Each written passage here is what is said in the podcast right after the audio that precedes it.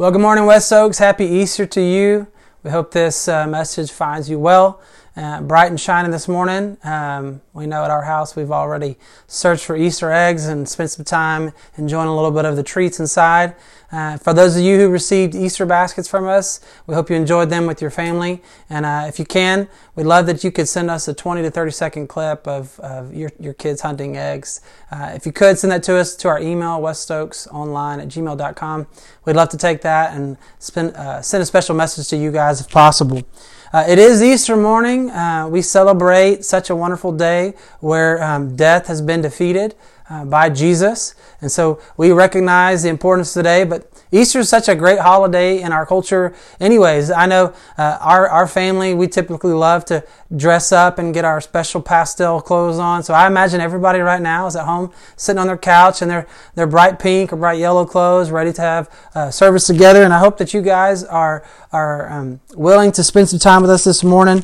Uh, you know, over the past few weeks, we've spent uh, some time on the uh, I am statements that Jesus made in the book of John. And uh, this entire book that John wrote for us, we believe was meant for one major purpose, and that was to prove that Jesus was God. And so, as we've looked at these statements that Jesus made in the book of John, these I am statements, uh, we've looked at them through that lens of Jesus is God. And so this morning, we find ourselves uh, in John chapter 11. So if you have your Bible, go ahead and open up to John chapter 11. And this chapter actually marks uh, the end of Jesus' public ministry. Uh, he spends the rest of his time before his death with, with his disciples disciples before the cross, pouring his time into them, helping them understand the things that most of them have already forgotten at this point, anyways. And so uh, here we find ourselves now from John chapter 10 to John chapter 11. In John chapter 10, Jesus said he was the door and he said he was the good shepherd. And he said this in Jerusalem to a bunch of religious teachers. And in this, Jesus basically claimed and told them that they were not good shepherds to their sheep. And in that process, that angers these Jews, and so they look to stone Jesus.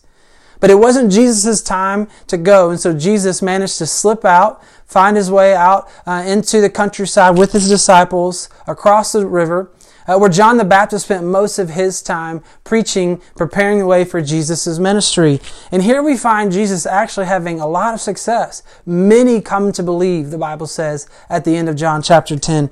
And in this time that Jesus is preaching and ministering, uh, at this time, there is a family a couple miles down the road that we, we see enter into this story. Uh, we know if you grew up in a religious uh, household, if you spent time in church, you know you've heard of uh, these two ladies, Mary and Martha. They were sisters. Uh, and, and here we find them with their brother Lazarus in a bit of a situation. So, John chapter 11, we're going to read verses 1 through 7. And it goes like this Now a man was sick, Lazarus from Bethany, the village of Mary and her sister Martha. Mary was the one who anointed the Lord with fragrant oil and wiped his feet with her hair. And it was her brother Lazarus who was sick. So the sisters sent a message to him Lord, the one you love is sick. When Jesus heard it, he said, This sickness will not end in death, but is for the glory of God, so that the Son of God may be glorified through it.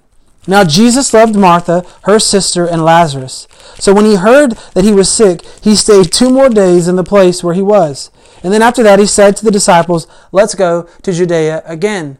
And so this messenger comes to Jesus with a message from Mary and Martha that says, Lazarus is sick. The family that you love, that loves you, that you have an intimate friendship with, with these people, their brother is sick and he's really sick. And so much so that they sent for Jesus, this last ditch effort. They know the power that Jesus has, and their hope is that Jesus will come and perform yet again another miracle uh, in hopes of saving uh, their brother Lazarus. And in this process, as Jesus receives this message, he says, This sickness will not end in death. And the messenger returns back to Mary and Martha. And Jesus stays two more days in the countryside preaching. He's having great success and he stays. And at the end of those two days, he tells his disciples, Let's travel back to Bethany so that we can go to Mary and Martha. And the disciples know what's on the other side. They left Jerusalem because the, the, Jewish, the Jewish leaders were looking to stone Jesus.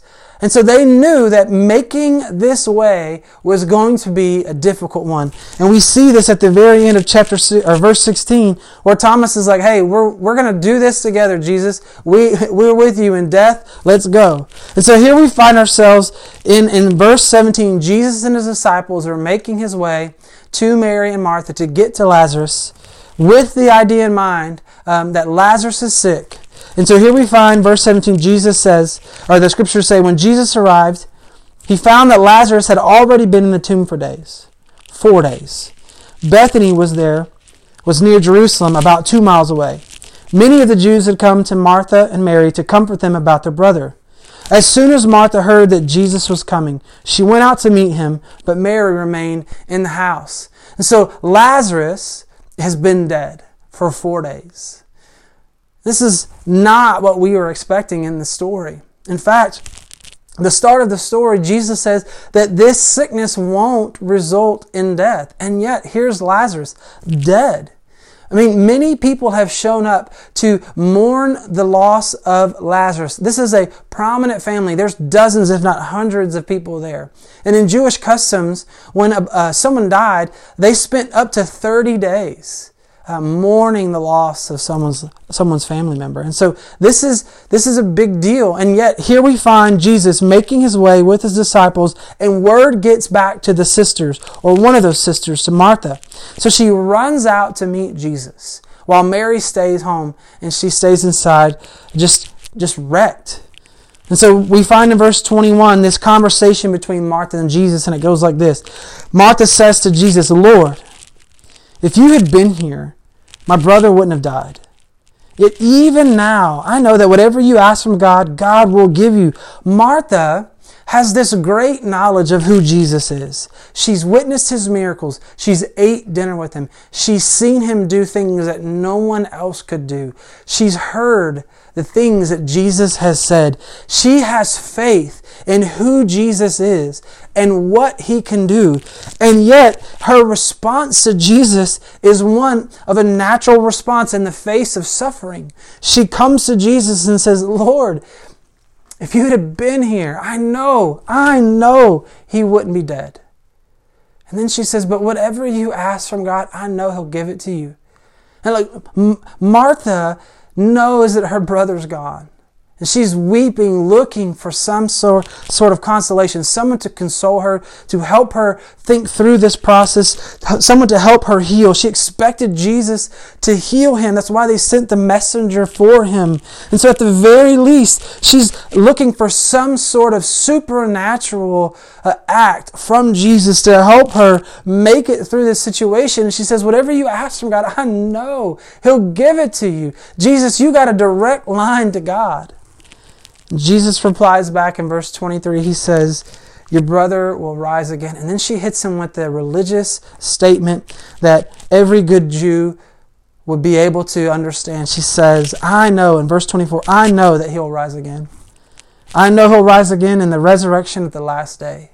And look, look, religious people understood this concept that those who believed in God would one day rise and be in heaven in eternity, for eternity with God. Martha comes back with this religious knowledge that most people in South Texas typically already have.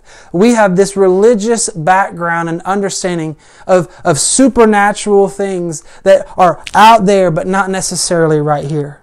And so whenever Jesus makes a statement, it triggers that religious thought in her brain. And she says, Look, I know I know that's coming. I know that will happen one day. And so this religious knowledge was at the forefront of her mind. Right? She's it's like a coping mechanism of some kind, right? It's like this modern day, he's gonna be in a better place. There's no more pain, there's no more suffering. She says, I know he'll rise again. He's been dead four days, Jesus. I know. And so at this point, she's she's looking for someone to help ease her pain. She's looking for someone to answer the hard questions of why. Why did this happen? I mean, think about it. Her and her sister sat there and watched this sickness hit her brother quickly and take him fast. And so Jesus replies, not with the standard coping mechanism statements that we offer when people die, or when hurricanes come, or when we're stuck in our homes with COVID. He says this He says, I am the resurrection and the life. The one who believes in me, even if he dies, will live. But everyone who lives and believes in me will never die. Ever. And then he asks her, Do you believe this? Instead of offering a consoling generic phrase uh, in this statement, he offers and declares some powerful things about himself. Uh, he says, I am the resurrection. He says, I am the life. He says, if you believe in me, you'll experience life even if you die. What is Jesus saying?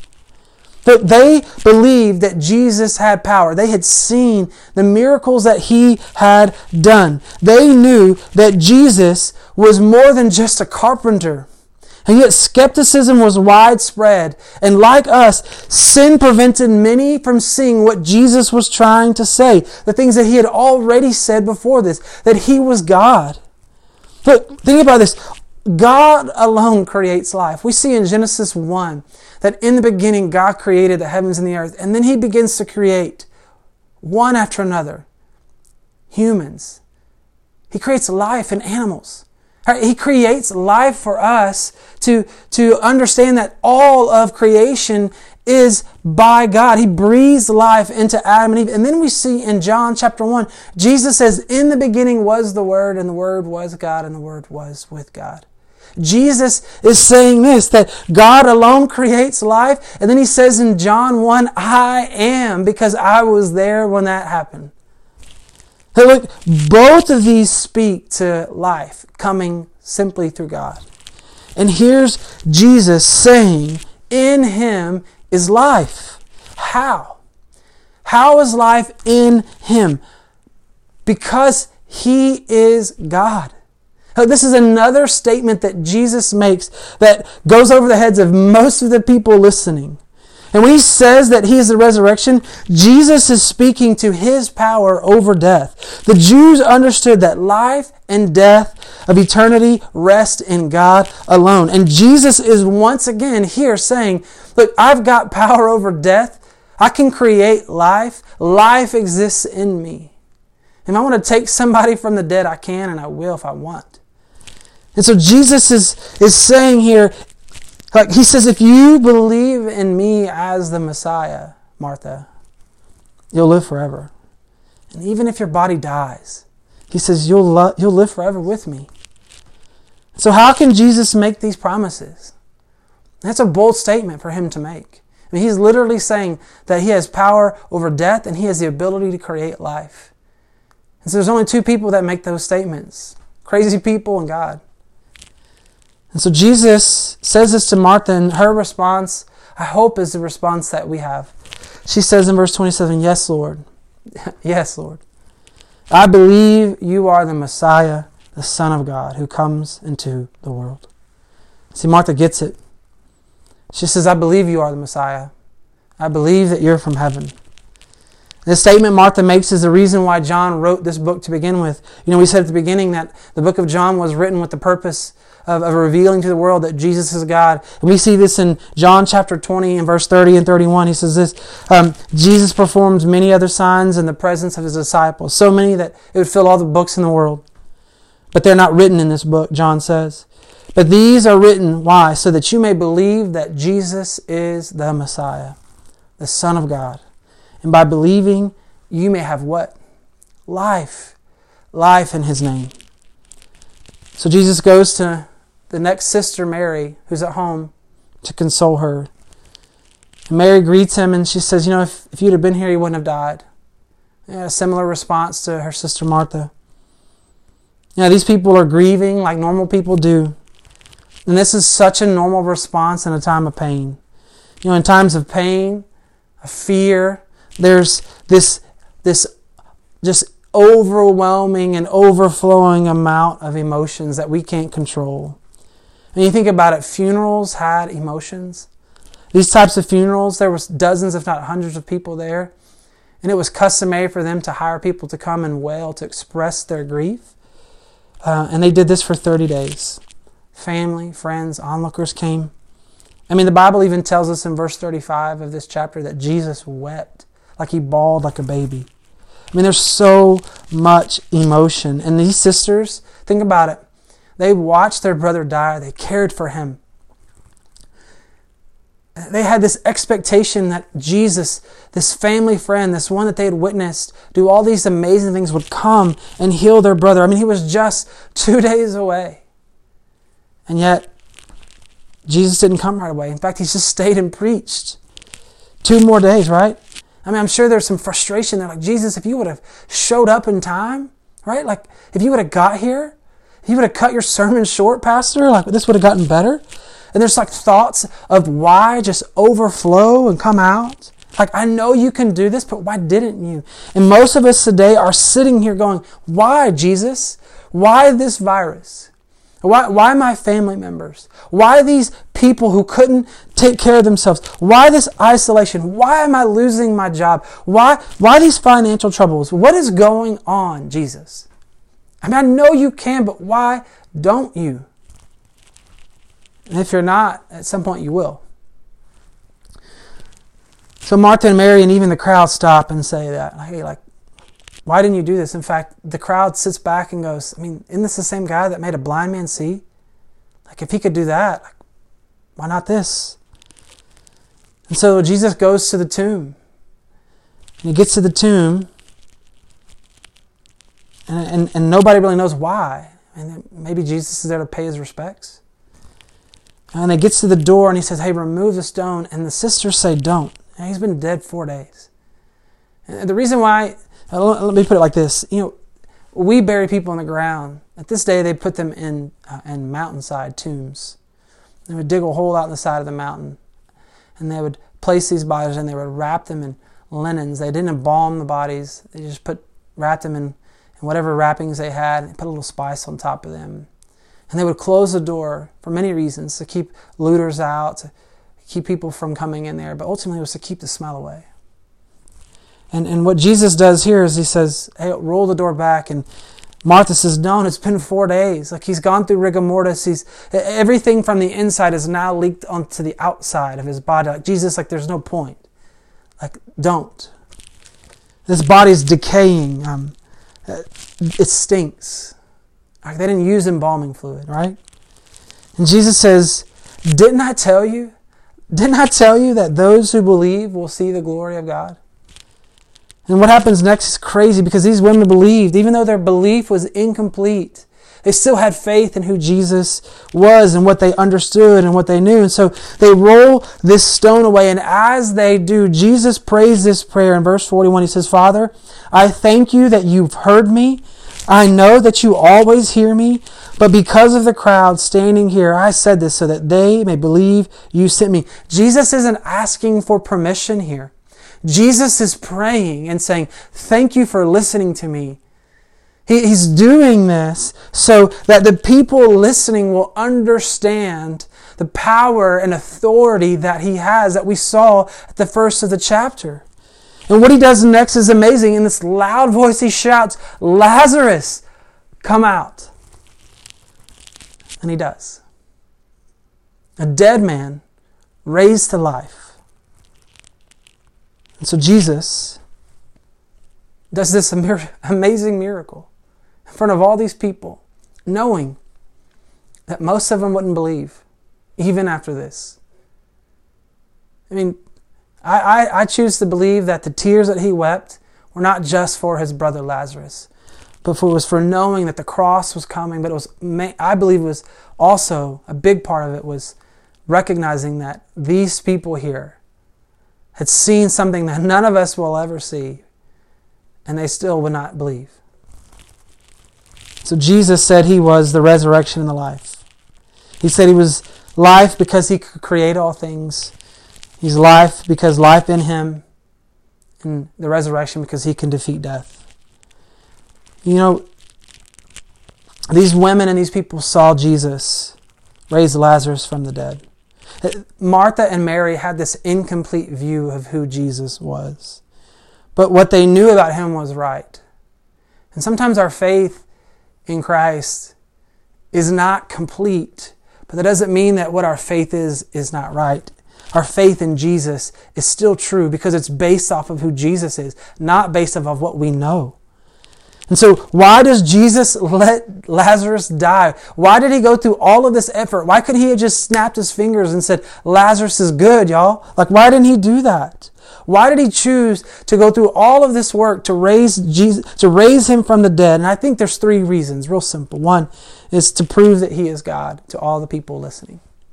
I mean, what a work that Jesus does. I think two, it was to strengthen the faith of the disciples that were there. Martha and Mary, the ones that had believed, don't you think that that solidified their belief in who Jesus is? And lastly, I think it was to give life to those who didn't believe. You know, look, the, the call to follow Christ is in this story. The call to follow Christ is still here today.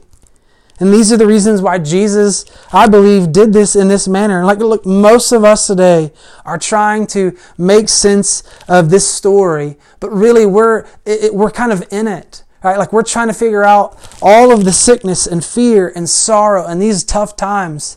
Right? We have loved ones that are, are about to die or have died. We're sitting there wondering, going, Jesus, why did, why didn't you? But there's death all around us, right?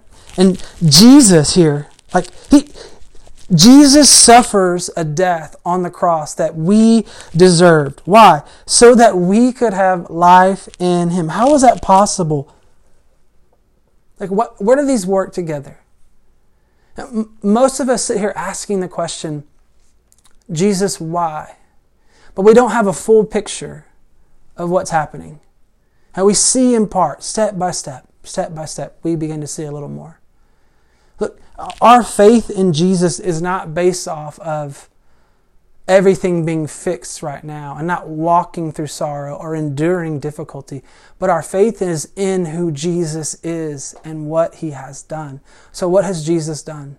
This morning we've read this story about how Jesus raised Lazarus from the dead, but the truth is, is the most important part of the statement was made earlier when he said, I am the resurrection and I am the life. Jesus says this, that you, um, you believe in me and you will never die. And even if you taste death, you will live forever. What is Jesus saying? He's pointing to the cross. And this is where we find ourselves this morning. We celebrate the death that Jesus died on the cross. Why do we do that? Because Jesus, God in the flesh, came from heaven to earth. Why? Not so we could tell cool stories about him, so that he could be the saving grace that we need. Jesus lived a perfect life, did nothing wrong, and he died on the cross and suffered a, a sorrowful thief's death, a murderer's death, a, a disgraceful, disrespectful death for, for people like me who didn't deserve it. Why? He didn't have to. He did it out of love for us. And listen, if, if, if Jesus dies on the cross and stays dead, then the stories that we tell and the reasons why we meet and the money that we give, the prayers that we pray and the things that we believe, they mean absolutely nothing if Jesus doesn't raise from the dead. And yet here we find today, we celebrate this day, Jesus raising from the dead. Look, Jesus says, I am the resurrection and the life. He's pointing to what's to come. And just as he raised Lazarus from the dead, God raised Jesus from the dead. And in doing so, Jesus defeats not only the power of sin over us, but he defeats death itself. So much so that even though our bodies will break down and die, we will live forever in eternity with God. Why is that possible? Because of Jesus. So here we sit today as Christians celebrating what Jesus has done for us.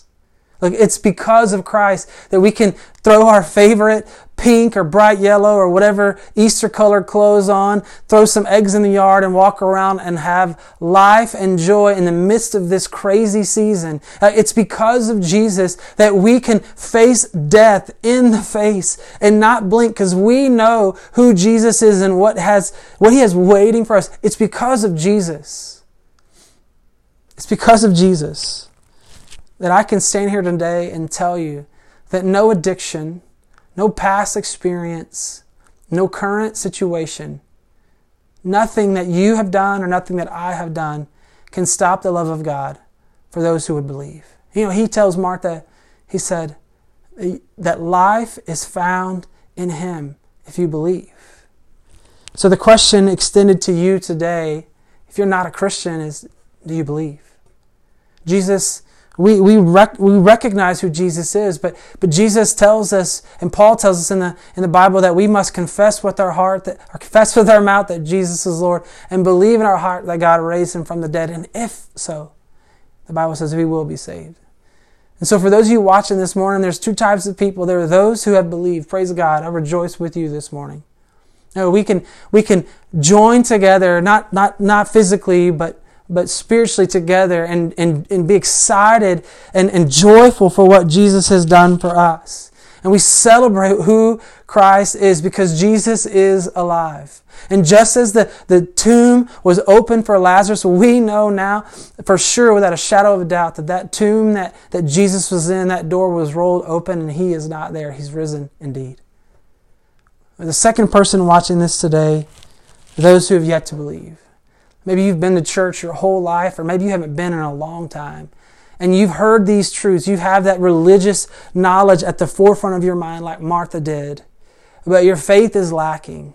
You found that you don't have that peace that comes with, with eh, following Christ. You don't have that security of knowing that your salvation rests in His hands and that He holds your future. If that's you today, listen to me. You can experience and follow Christ today.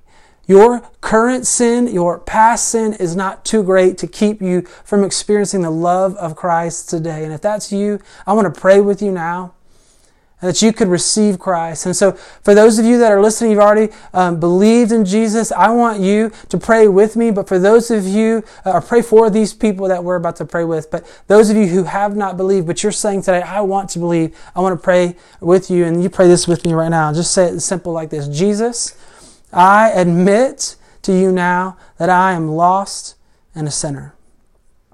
Jesus, I believe that you are who you say you are, that you are God. And I trust that you can save me. Would you do so now? In Jesus' name, amen. Listen, if you've prayed that prayer today, whether you said it exactly like that or somewhere close to it, it's not a matter about repeating those words perfectly. It's about believing what you said. If that's you, I would love it if you would contact us, send us an email of some kind so we can help you take the next steps in your faith. This is such a great day to rejoice together because we can celebrate not only that Jesus is alive, but because Jesus is alive, we have new members to the family of God. We can celebrate that even though we're in our homes, we have so much to be grateful for. Listen, I appreciate and thank you for joining us this morning. Uh, if we have so many things that we want to share with you today, but we don't want to take this any longer than it is. So we love you. We thank you for worshiping with us today, and we pray God's blessings on you.